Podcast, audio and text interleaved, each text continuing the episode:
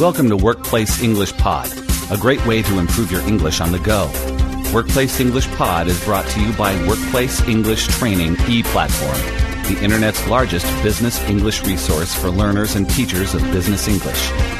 You can subscribe to Workplace English Training e-platform at www.workplace-english-training.com and get access to podcast transcripts, study notes, interactive exercises, and thousands of additional resources in the training center. When presenting an argument and or trying to sound convincing, there are several common phrases that we use to organize the things we want to say. These phrases are used to begin to present what you're going to say, change to a new point, add another point to your argument, give an example, stress an example or a point, contrast one point with another, make a generalization, state a preference, and finish what you want to say. In this scenario, Jack presents the option to move production to Costa Rica. Dan is against the idea, and they argue over the pros and cons. However, Jack is given the approval to proceed with investigation efforts.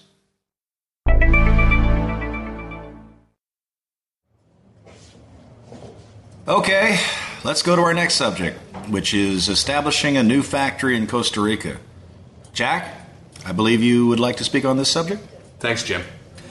As you all know, my department has been researching this project, and we would like to recommend that we go ahead with it.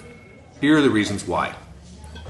First, to put it simply, we cannot afford not to build this new factory.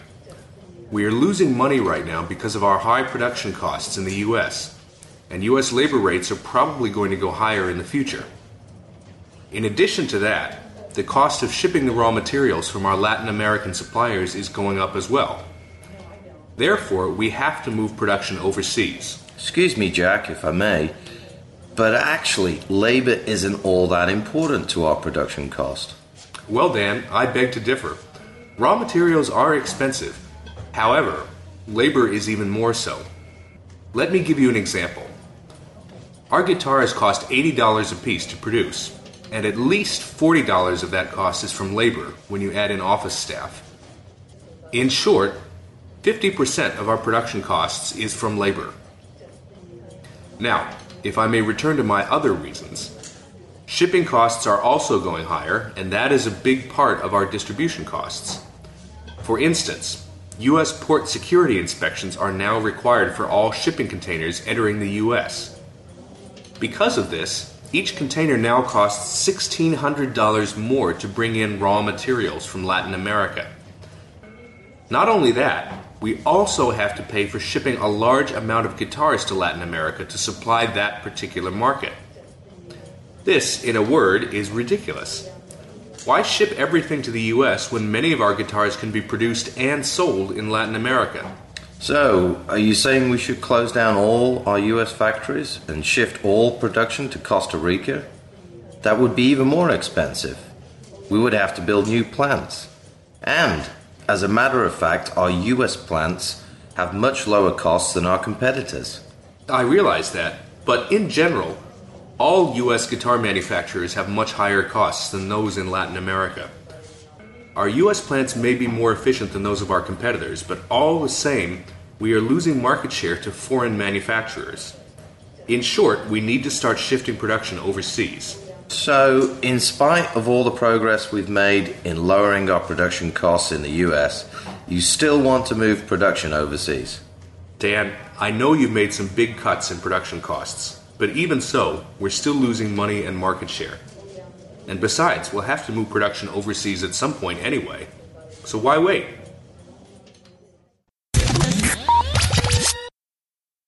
Well, that went fairly okay. Jack had an opportunity to explain his arguments for the move, and Dan was polite, even though it's clear he doesn't agree with Jack. Jack was careful to use language that supported his argument. Let's take a look at the phrases he used. As you all know, my department has been researching this project, and we would like to recommend that we go ahead with it. Here are the reasons why.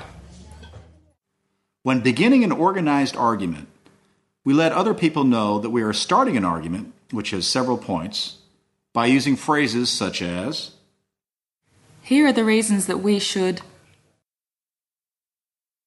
I would like to begin by I would like to make a few remarks concerning. I would like to comment on the problem of I would like to mention briefly that there are three points I'd like to make. the most important points seem to me to be After Jack begins his argument, he then uses what we call sequence language to organize his points. Like first, to put it simply. You can use ordinal numbers, such as first, second, third, or other words and phrases such as next, then, after that, to guide your listeners in understanding the flow of your thoughts. You can also use sequence language to show causes and effects. Here are some examples of some common sequence phrases. First, there is the matter of second, it's clear that to begin with, there is no question that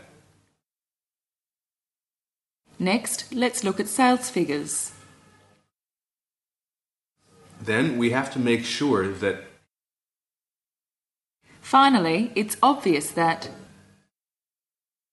because of this, therefore When discussion on a certain major point or subject has been finished, a speaker will then use a phrase to introduce a new point or topic.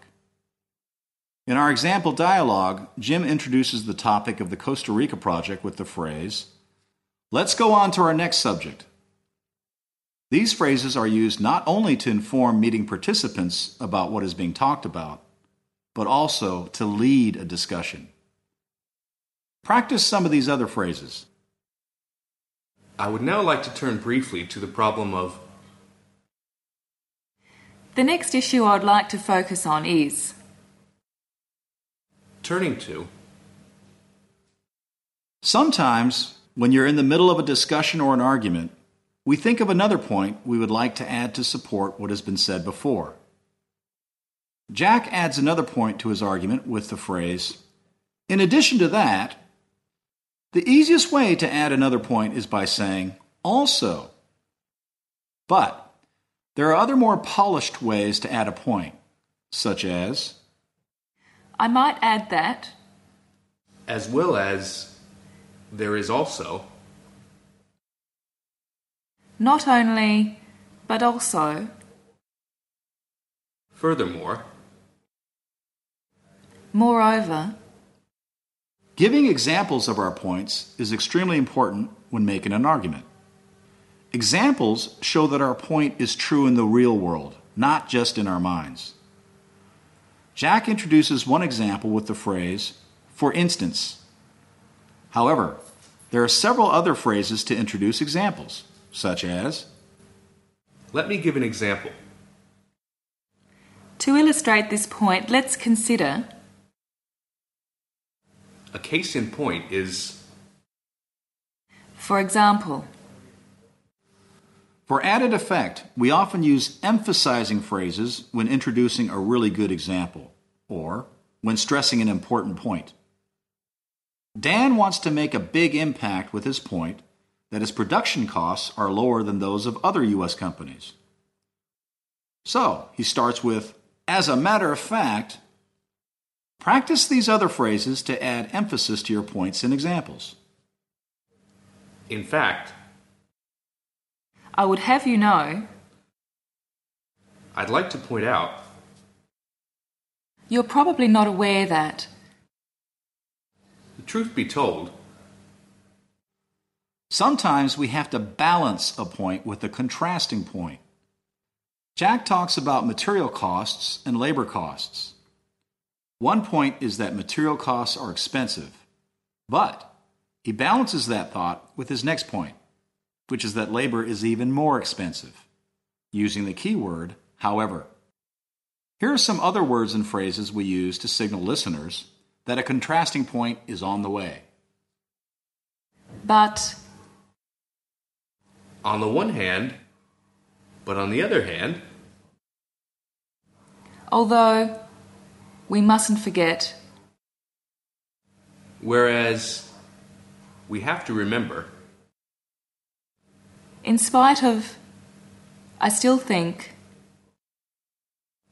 despite the fact that I Often, when discussions become lost in details, or when a speaker wants to state what is true most of the time, we use what we call generalizing language, which lumps all the facts together into a statement which is true more often than not.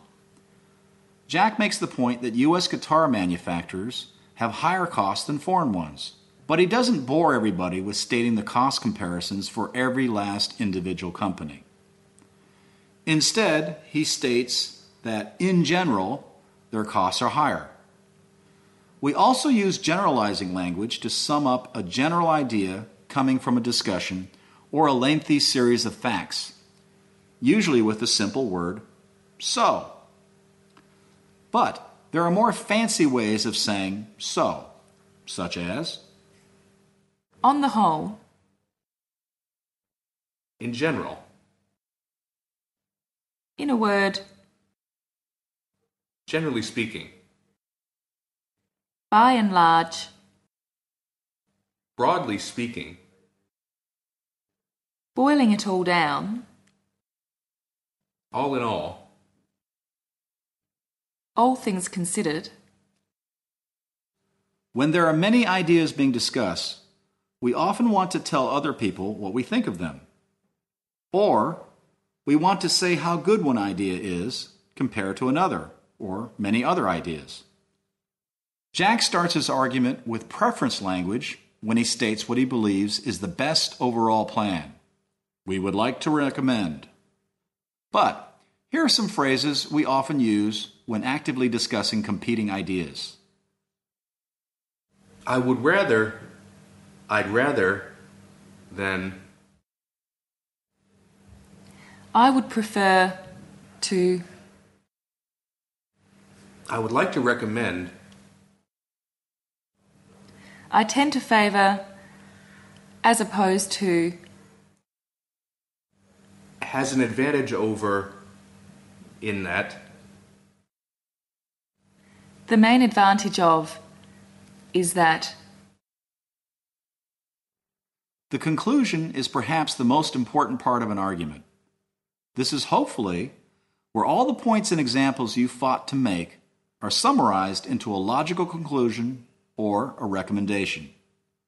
Here are some formal ways to conclude an argument. Let me conclude by saying, I'd like to conclude by stating that, allow me to conclude by highlighting the fact that, in conclusion, I would like to reiterate that, I would now like to conclude my comments by reassuring you that we are fully aware of the fact that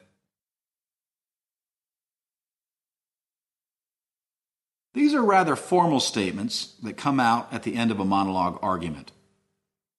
In our back and forth dialogue, however, Dan attempts to conclude Jack's argument for him with a less formal and less than positive summary.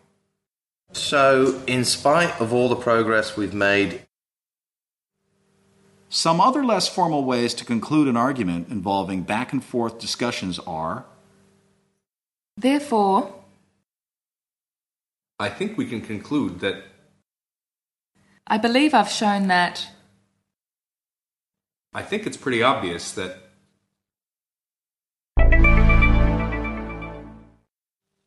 And with these concluding phrases, we'd like to thank you for tuning in. And we'll now conclude our podcast for today.